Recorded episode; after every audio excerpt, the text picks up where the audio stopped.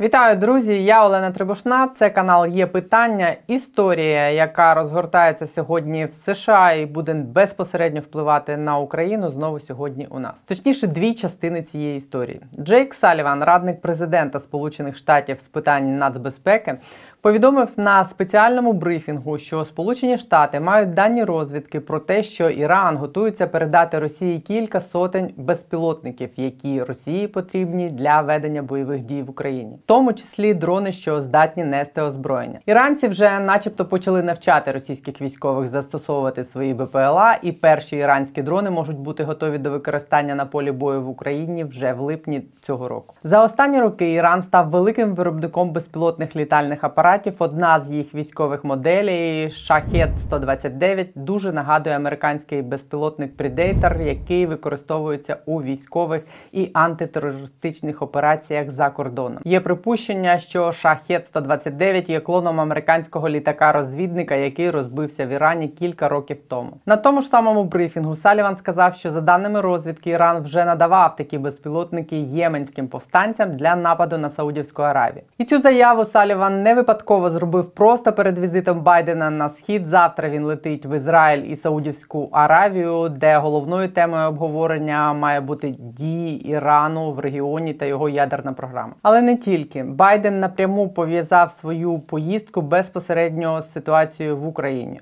У вихідні він написав цілу статтю, чому я їду в Саудівську Аравію. Енергетичні ресурси цієї країни життєво важливі для пом'якшення наслідків війни в Україні. Написав він в ній. Іран регіональний суперник Ізраїлю і Саудівської Аравії. Обидві ці країни через свої внутрішні інтереси чинили опір спробам Сполучених Штатів об'єднати зусилля світу, щоб покарати Росію за вторгнення в Україну. Сьогодні ж нагадаю, в Сполучених Штатах офіс Байдена теоретично може відреагувати на лист конгресменки від республіканців Вікторії Спарц, в якому вона просить адміністрацію президента Сполучених Штатів поінформувати конгресменів про безпечність ведення справ з офісом українського президента, зокрема з його головою Андрієм Єрмаком. Окрім підозри в зв'язках з росіянами, вона пригадала Єрмаку призначення Олега Татарова своїм заступником. І сам саме цей Татаров, як відомо, блокує призначення антикорупційного прокурора. Про цю історію я вчора розповідала тут. Татарова доповідає, поки що з офіса президента не звільнили. Єрмака не відсторонили. Яке рішення ухвалив сьогодні апеляційний суд у справі про призначення антикорупційного прокурора? Теж станом на зараз поки що невідомо. Є припущення, що за допомогою цього судового рішення конкурс і збираються остаточно поховати. Менше ніж за добу до судового засідання у справі конкурсу на головного антикорупційного прокурора посли Великої Сімки вийшли з заявою, в якій прямим текстом написали посли G7 повторюють, що своєчасне призначення керівника САП є критично важливим для зміцнення антикорупційних інституцій України. Ну і ще одна історія на цьому тлі розгортається тут в Україні. На тлі війни повільно проходить деолігархізація. Напередодні мільярдер російського походження Вадим Новинський склав мандат. Він був позафракційним депутатом і восьмим номером у списку найбагатших українців за версією Forbes. В минулому році його статки оцінювали в 1,4 мільярда доларів. А вчора стало відомо, що перший в цьому списку Рінат Ахметов закриває свої телеканали, принаймні в Україні. Його статки минулого року оцінювали в 7,6 мільярдів доларів. Новинський Ахметов нагадаю партнери по металургійному бізнесу Метінвест, який поніс мільярдні втрати і збитки через війну. За даними того ж Forbes, Forbes, через війну Ахметов втратив дві третини металургійного бізнесу. Саме в Маріуполі знаходяться два найбільших заводи Метінвесту ММК імені Ілліча і Азовсталь. Агія Загребельська, юристка і державна уповноважена антимонопольного комітету України в 2015-2019 роках. Сьогодні на є питання. Вона усі останні місяці стежить як за офіційними заявами Білого Дому і оточення Байдена, які стосуються України, так і за справами, які стосуються нашого внутрішнього ворога корупції. Про це і будемо сьогодні говорити. Вітаю вас! Хочу почати з історії з е, призначенням прокурора САП, тому що сьогодні це засідання 6-го апеляційного суду, де вони мають е, вирішити долю конкурсу і е, або підтвердити, або скасувати те рішення окружного адмінсуду, який конкурс фактично скасував. Ще немає станом на зараз поки що цього рішення. Я не знаю, чи він чи воно буде сьогодні до вечора, але давайте е, ви спробуйте зробити вашу ставку. Як ви думаєте, яке рішення прийме суд?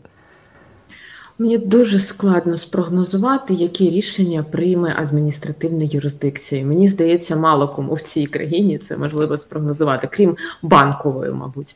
А я б звичайно хотіла, щоб вони залишили в силі, але на жаль, враховуючи те, як розвиваються події останнім часом, я б, мабуть, більше спрогнозувала, що це буде перенесення і знов е, фактично заблокування цього процесу, тобто ні скасування, ні е, залишення в силі. а просто затягування процесу. От мені більше схоже на це. Хоча мені хотілося б вірити, що суд прийме а, правильне рішення, скасує рішення першої інстанції, і відповідно а, визнає конкурс і документи, регламенти, за якими він проводився законними. Коли ви кажете, залишить е, в силі, ви маєте на увазі, що визнає конкурс дійсним? А, Маю на увазі, да, визнає конкурс дійсним. А це оскарження рішення першої інстанції. Я мала на увазі, що я сподіваюся на те, що суд скасує рішення першої інстанції та uh-huh. прийме своє рішення, яким відмовить задоволені позову. Але звичайно, на жаль, мені здається, що все таки буде перерва. Припустимо, вони сьогодні винесуть рішення, от таке на яке ви сподіваєтесь. Це означає, що а, це буде підтвердженням політичної волі влади робити реформи і виконувати ті, наприклад, сім пунктів, які нам висунули як умови нашого кандидатського статусу. Враховуючи те, що я відношусь до категорії експертів, які вірять в те, що банкова має суттєвий вплив на адміністративну юрисдикцію, то я б таке рішення адміністративного суду сприймала як рішення фактично банкової, як би воно не лунало цинічно в правовій державі. Якщо вони, е, наприклад, ухвалять рішення, яким фактично скасують конкурс, е, це як буде сприйнято нашими західними партнерами? Буквально вчора посли Великої Сімки вийшли знову з заявою, що прокурор САП треба призначити негайно. Як на заході реагують на такі речі? Як вони сприймуть, е, якщо ми до 23-го, ой, до 23 до кінця липня таки завалимо історію з конкурсом і не призначимо переможця конкурсу? Як це буде сприйнято на заході? По вашому? Звичайно, це буде сприйнято негативно. З одного боку, це буде впливати на зростання ще більшої недовіри між нами та нашими західними союзниками. З іншого боку, це надасть ґрунтовні суттєві аргументи опозиції в кожній з країні з країн, особливо опозиції прокремлівській, яка проти того, щоб допомагати Україні, тому що вони будуть використовувати це рішення як е, причину пояснення, чому Україні не потрібно надавати зброю, чому Україні не потрібно надавати давати гроші, і чому потрібно піти на поступки Росії для того, щоб закінчити цю війну. І звичайно, це дуже негативно вплине на західних виборців, які, прочитавши це все в новинах, а знов до них повернеться цей дискурс про те, що Україна корумпована країна, і вони будуть е, негативно відноситися до того, що їх гроші як платники податків витрачаються на таку корумповану країну.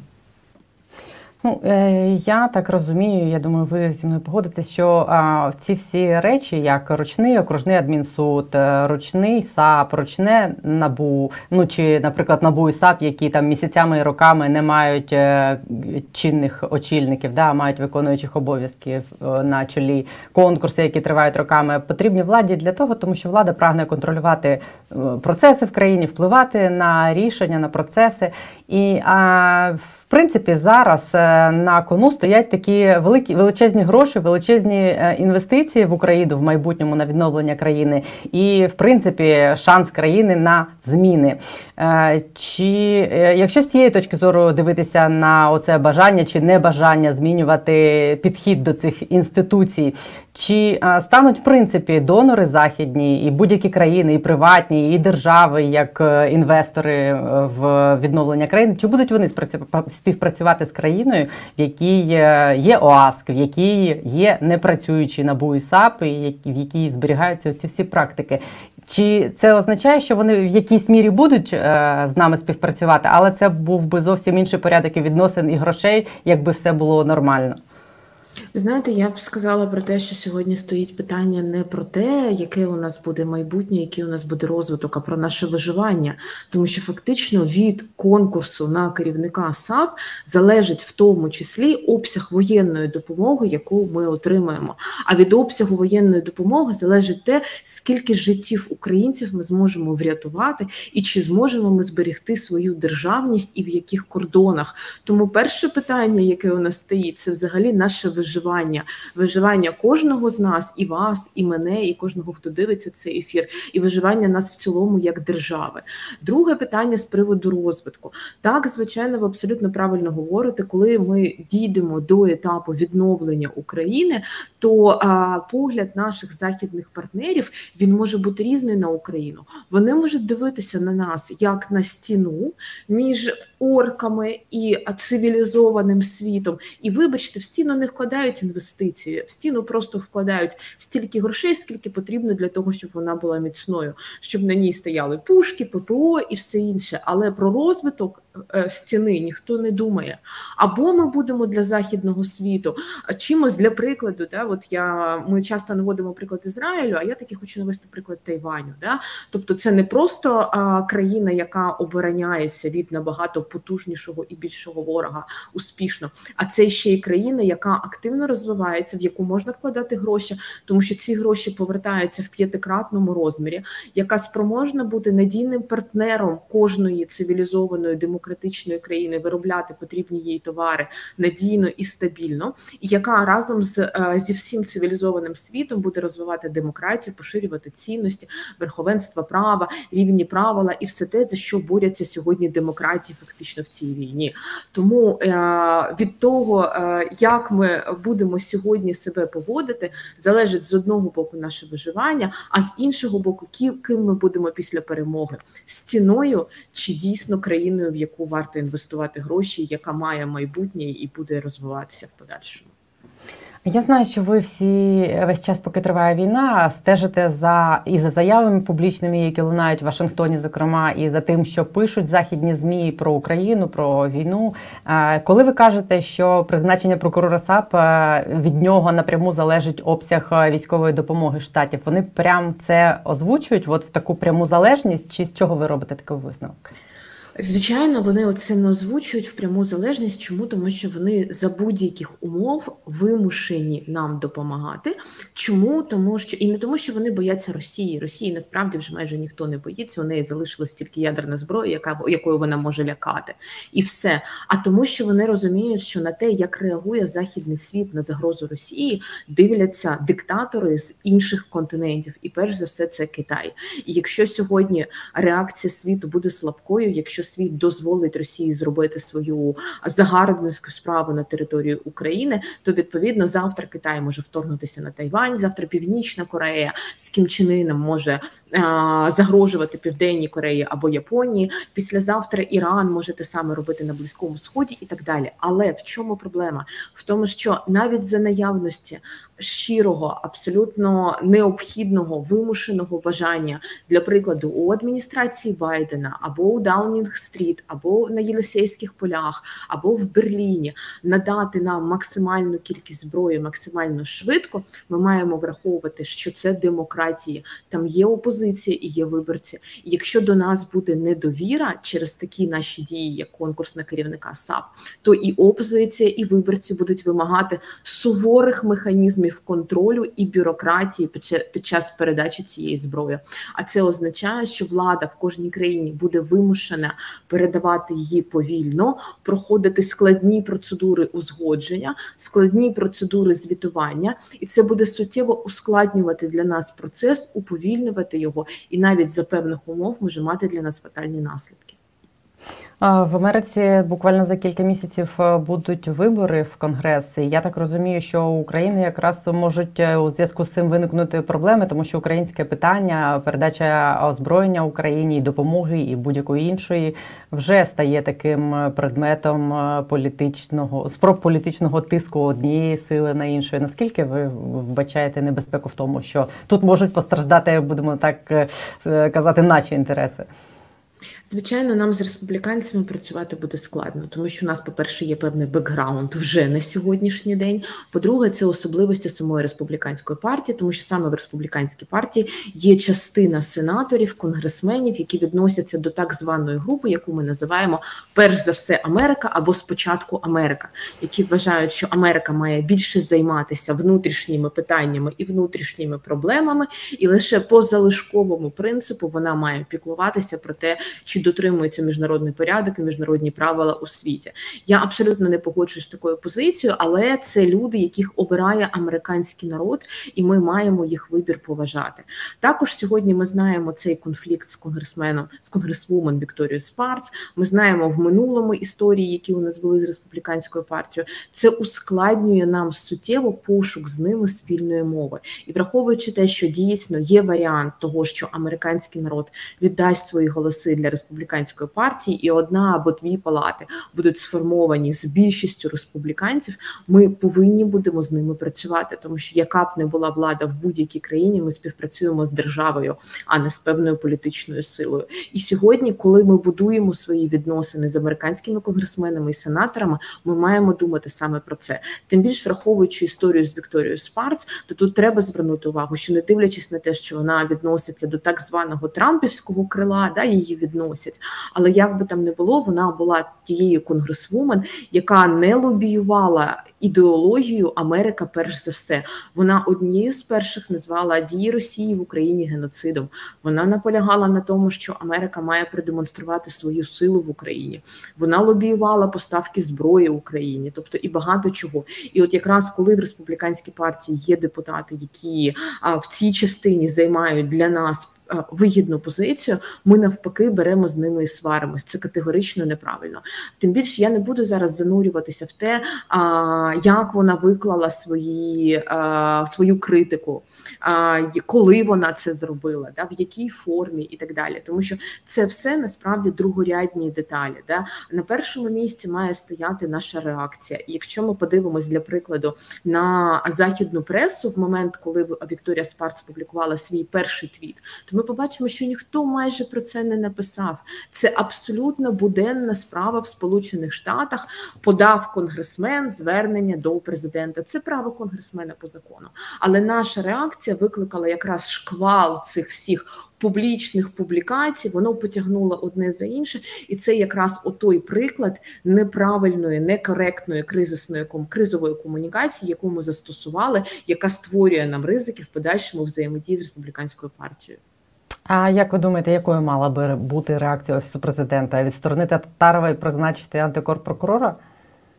У мене, по-перше, велике питання взагалі, чому ми вважаємо, що ми на заяву конгресмена кожного маємо реагувати.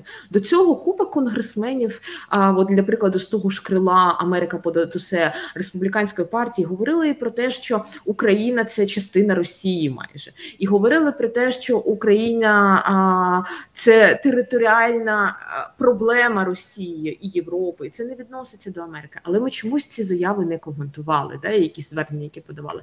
Тут ми вирішили виступити з коментарями. І якщо ми вже хотіли відреагувати, то ви абсолютно правильно сказали, що ми мали відреагувати діями. Ми мали призначити прокурора САП, ми мали розпочати ті реформи, про які йде мова, да навіть, хоча б призначити прокурора САП, оце є мінімум, і просто публікувати прес-реліз, що ми вдячні Вікторії Спар за те, що вона піклується про українську державність і про українське майбутнє. Ми абсолютно чуємо да всю здорову критику, яка лунає, враховуючи воєнні дії. Нам було складно зробити це швидко, але ось зараз ми це зробили. Ось переможець. Ми його призначили, і це зняло б взагалі будь-які дискусії. І ми б вийшли з цієї ситуації ще й переможцями, і дали б Вікторії Спарц також можливість заявити серед своїх колег. І виборців про перемогу, що її звернення призвело до того, що Україна швидко відреагувала, і всім добре. Але чомусь ми вирішили зробити собі гірше. Ну, очевидно, тому що вони і не збираються призначати цього антикорупційного прокурора, мабуть, тому що нам якщо все не зараз, це то коли? зробити. Ви розумієте, нам це ми нікуди від цього не дінемося. Знову ж таки, призначення антикорпрокурора – це питання нашого виживання, і не тому, що Америка хоче якогось свого прокурора призначити, а тому, що коли в Україну йдуть мільярди коштів західних платників податків, це абсолютно здорове бажання їх а, бути впевненими, що в Україні працює незалежно від влади антикорупційна корупційна інфраструктура, яка в змозі виявляти, припиняти і не допускати корупційні правопорушення. Тому ми призначимо антикорпрокурора. Але питання в тому, скільки ми втрат до цього понесемо. Ось ми зараз понесли ще одну втрату, е, ще гірше, ще гірші відносини з республіканською партією. Ми будемо чекати наступну втрату, чи ми нарешті все ж таки це зробимо? Тим більше ми знаємо, що Росія нас б'є постійно на політичному фронті в це місце. Вона знає, що корупція це наше слабке місце, і кожен кожного разу, коли для прикладу, знаєте, які публікації поширювались перед конференцією в Лугано, там де ми приїхали, щоб збирати гроші на відновлення. А, майже весь швейцарський інформпостер був заполонений тим, яке місце Україна займає в рейтингу корупції, як ми не призначили антикорпрокурора і все інше. Тобто Росія нас постійно роки поспіль б'є в це місце, знищуючи нашу репутацію і зменшуючи обсяг допомоги, який ми отримуємо завдяки цьому. А ми все одно це місце не місце не укріпляємо. Тобто, ми все одно це укріпимо, але питання втрат, які перед цим будуть. Ще одна історія, яку я хочу вас попросити прокоментувати, та що стосується Ірану, поїздки Байдена на схід і оцих безпілотників, які Іран нібито має зараз передати Росії. Е, що там за історія розгортається, і як пов'язані між собою поїздка Байдена в Саудівську Аравію в Ізраїль з цією історією з безпілотником, тому що Саліван вийшов з нею якраз напередодні візиту Байдена туди на схід. Ви правильно абсолютно е, е, звернули увагу, що це було напередодні візиту, і ми знаємо, що Саудівська Аравія, Ізраїль і ще низка країн близького сходу вони, я так називаю їх, сидять на паркані, тобто вони і не засуджують е, так активно Росію і не постачають нам оборонну допомогу, але при цьому і не допомагають Росії. Тому можливо, можливо, ці заяви Сполучених Штатів, те, що вони оприлюднили ці розвідання, які вони, вони мають, вони мають мають певним чином вплинути на позицію країн близького сходу, тому що для них якраз Іран є важливою загрозою, і для них підтримка Іраном війни в Росії має їх спонукати до того, щоб е, більше підтримати Україну і публічно, і економічно, і з точки зору оборонної допомоги. А також є в цьому певна позитивна річ. Вона полягає в тому, що це фактично офіційне підтвердження, що Росія втратила свій статус світового експортера. Тому що якщо раніше Росія постачала зброю на близький схід, то сьогодні Росія вже через санкції і через талановиті і мужні збройні сили України дійшла до рівня, коли вона сама з близького з близького сходу імпортує в свою країну зброю. Тому це звичайно її падіння. Але при цьому ми не маємо недооцінювати цю загрозу, тому що якщо Сполучені Штати з цим вийшли, і вони зверніть увагу, вони сказали, вони не сказали слово неминуче, але те, як Саліван висловив цю загрозу, вона саме була сформульована як неминуча загроза, тому що вже в липні має розпочатися навчання, і він сказав, що найближчим часом буде постачання цих безпілотників союзників. Це суттєво укріпить можливості Росії, і це може змінювати хід війни, тому що іранські безпілотники вони змінили хід е, воєнних конфліктів на близькому сході. Вони дійсно є достатньо потужними. Вони дійсно могли атакувати дуже стратегічні цілі в Саудівській Аравії, яка має достатнє обладнання оборонного, щоб захищатися. Вони цими безпілотниками атакували на близькому сході воєнні бази Сполучених Штатів, які також дуже добре захищені, і в минулому році. 2021-му генерал армії США в Конгресі а, звертав увагу на те, що Сполучені Штати вважають іранські безпілотники дуже серйозною загрозою, і вони не мають а, проти отрути а, проти них, проти всіх їх видів. Тобто є види іранських безпілотників, які Сполучені Штати не спроможні за допомогою свого обладнання сьогодні оперативно виявляти і знешкоджувати. Відповідно, це серйозна загроза. І останнє, що тут ще належить е, нам дізнатися в майбутньому я думаю, ми про це дізнаємося. Хто допомагає Ірану виготовляти ці безпілотники? Тому що якщо Іран готовий сотні безпілотників відправити в Росію, це означає, що він впевнений, що він всередині своєї країни їх виготовить. На Ірані купа санкцій накладено. Безпілотники це напівпровідники, які є дефіцитом сьогодні у світі і виробляються обмеженою кількістю країн. І тут постає питання, чи надає допомогу в цій частині Ірану Китай чи ні. Про що я думаю, що ми скоро дізнаємось. А ця поїздка Байдена туди може запобігти передачі цих безпілотників чи вже ні? Я б не виключала нічого, може бути що завгодно, тому що ця війна вона дуже непередбачувана і змінюється постійно кожну хвилину. Я б хотіла сподіватися, що він зможе цьому запобігти, але ми маємо готуватися до того, що це неминуче. Ще одну тему я хотіла вас попросити прокоментувати як людину, яка колись працювала в антимонопольному комітеті. І як я розумію, що однією з причин, чому ви е, звідти пішли, це була ваша позиція якраз е, по питанню е, олігархів. І зараз якраз те, що ми спостерігаємо, Новинський склав мандат. Він був в десятці найбагатших людей України. Ахметов відмовився від своїх медіаактивів.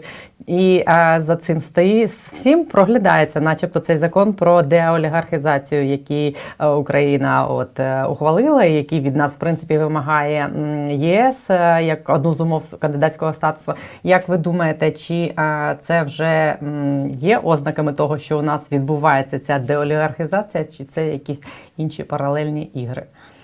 Ні, це зовсім інше. Насправді, це, ми- на, мою, на моє переконання, це взагалі ніяк не пов'язано ні з деолігархізацією, ні з законом про олігархів. І я б все-таки поділила олігархів на різні частини, на різні блоки. Тобто, якщо говорити про Новінського, то я б сказала, що а, передача Новінським мандату це фактично просто небажання Новінського а, захищати Україну. Тобто, коли в Україні можна було красти, заробляти і е, працювати паралельно, там підпрацьовувати на Кремль і все інше. Новінський був тут і він ніяких мандатів не здавав. А коли на сьогодні в Україні складні часи, коли потрібно Україні допомагати разом з нею ризикувати життям, статками, всім іншим, і ще на додаток до всього мати загрозу, як по відношенню до Новінського, бути е, кримінального переслідування за роботу в інтересах ворога, тому що є велике питання, да як насправді які насправді були зв'язки між Новінським, Новінським і Кремлем. А то звичайно Новінський здає мандат. Тому мені здається, що це питання взагалі не деолігархізації. Якщо говорити про Ахметова, то я б для прикладу почекала якийсь час, тому що мені все ж таки здається, що це не остаточний вихід Рената Леонідовича з медіаактивів. Да, це може бути певна а, а, історія, тому що на сьогодні його медіаактиви не приносять йому того впливу, який вони приносили раніше, в тому вигляді, в якому вони функціонують, тому що фактично вони діють в єдиному марафоні, і е, витрати на отримання своїх телеканалів він ніс е, такі самі великі, майже як і до війни. Да, при цьому профітів він з них вже тих, яких він отримував до війни, не отримував. Тому для бізнесмена, а олігарх це перш за все бізнесмен, а потім вже а, політична особа, тому що мета олігарха це заробляти гроші як можливо більше. То для олігарха будь-який бізнесмен він рахує гроші, і мені здається, що це більше схоже на зміну бізнес-моделі е, Ахметова, ніж на його вихід з політичного або медіажиття країни. А як загалом ви вважаєте, як людина, яка знову ж таки працювала в антимонопольному комітеті, який в принципі має впливати на ці процеси, що мало би бути зроблено в державі реально, щоб деолігархізація відбулася отак, от не тому, що закон написали і РНБО вказало на когось пальцем, чи написали якісь критерії, коли ти олігарх, а коли ти не олігарх, і само вирішує, хто з вас олігарх. А що треба було б зробити, щоб насправді вона відбулася? І, і чи можна казати, що війна настільки вдарила по статкам олігархів, що це теж в принципі є елементом такої собі природньої, не дуже приємної, але деолігархізації. Знаєте, я я називаю це трикутником, да, антикор, антитраст, правосуддя. Тобто, якщо ми візьмемо антикор, антикорупційну антикорупційні реформи, коли у вас працює антикорупційна інфраструктура, олігарх не може купувати чиновників, тому що за хапарі саджають. А, І я розумію, що немає жодної країни, де взагалі немає корупції, але а, чим активніше працює антикорупційна інфраструктура, тим менше чиновників беруть хабарі, і тим ті хабарі, ті хабарі вони більші, тобто розмір хабаря, враховуючи ризики, він збільшується просто в рази в геометричній прогресії, і вже тоді олігарху вигідніше жити по закону, ніж фактично платити хабарі, тому що це дорого, і він може бути спійманий і опинитися за гратами, як ми бачили в європейських країнах або в Сполучених Штатах. Друге антитраст. Антитраст це монополії. Тобто, якщо ми зануримося в сторіччя, в сторіччя тому в Сполучених Штатах, коли вони приймали акт Шермана, у них були барони-розбійники. Це те ж саме, що наші олігархи, тільки в рази потужніші, тому що Рокфеллер або Морган тоді навіть наші Ахметов та Коломойський навіть поряд з ними не стояли. Це були настільки господарі країни, що просто США навіть не уявляла собі, як з ними щось може статися. Але прийняття антитрастових законів все дуже швидко змінило, тому що було створено незалежне конкурентне відомство. Йому була надана повна свобода, і а, одразу один за одним почали прийматися рішення про примусовий поділ монополії. Коли у олігарха немає монополії, він не може тиснути на владу, тому що зверніть увагу, коли у Коломойського проблема з були з Порошенка, що він робив? Він почав вимикати воду, тобто він не постачав хлор на водоканали, а, утворювався дефіцит, і нам загрожувала епідеміологічна катастрофа. Коли у Ахметова були проблеми з Порошенка або з Зеленським, що відбувалося? У нас починалася загроза в'ялових відключень і так далі. Тому забрати у них монополію все буде добре. І третє це правосуддя. Правосуддя це коли рішення антикорупційної інфраструктури, антитрастової інфраструктури утримуються в судах, і взагалі всі судові процеси відбуваються максимально, максимально справедливо, наскільки це можливо. І тоді не буде олігархів. І одночасно ми вбиваємо дуже багато зайців. Тобто ми знищуємо олігархію, тим самим вони всі перетворюються на бізнесменів. До нас іде потік інвестицій, тому що гроші світу вони дуже люблять от такі прозорі економіки, де все зрозуміло. І ми самі з вами починаємо зростати і розвиватися, тому що тоді на верхівку добираються найбільш здатні, обмежені ресурси розподіляються між найбільш е, ефективними представниками суспільства, які тягнуть далі Україну вгору. У нас цього трикутника, який ви назвали, не працює нічого. Абсолютно, і звичайно, як би ми не хотіли, і коли у тебе не працює нічого, з чого складається деолігархізація, з чого складаються інвестиції, з чого складається розвиток і майбутнє країни, то очікувати, що ви з цього нічого, прийнявши один закон, можете отримати все. Ну це просто з одного боку нечесно, дуже, а з іншого боку, це принизливо по відношенню до українського народу. Це якими нас треба вважати, вибачте, ідіотами для того, щоб нам це на повному серйозі продавати. Сподіваюсь, ми не купимо. Сподіваюсь, народ наш це не купить. Тим більше зараз, коли всі е, бачать, що це відбувається все на тлі таких втрат на фронті, що влада далі продовжується гратися в ці речі. Я сподіваюся, що не знаю, тиск суспільний і невдоволення це зупинить все-таки. Я також в це вірю, тому що український народ вже не раз демонстрував, що так ми довго-довго терпимо, але потім ми дуже швидко показуємо напрямок, куди потрібно йти. Тому мені здається, що уроків е, в історії України дуже багато, і ми все одно все одно влада буде діяти так, як ми скажемо, а не так, як вона хоче, тому що Україна це справжня демократія. Я сподіваюся, на банковій це усвідомлюють теж. Дякую вам за ваші думки, за ваш час. Дякую вам, до побачення. Гарного дня, до побачення. Навзаєм.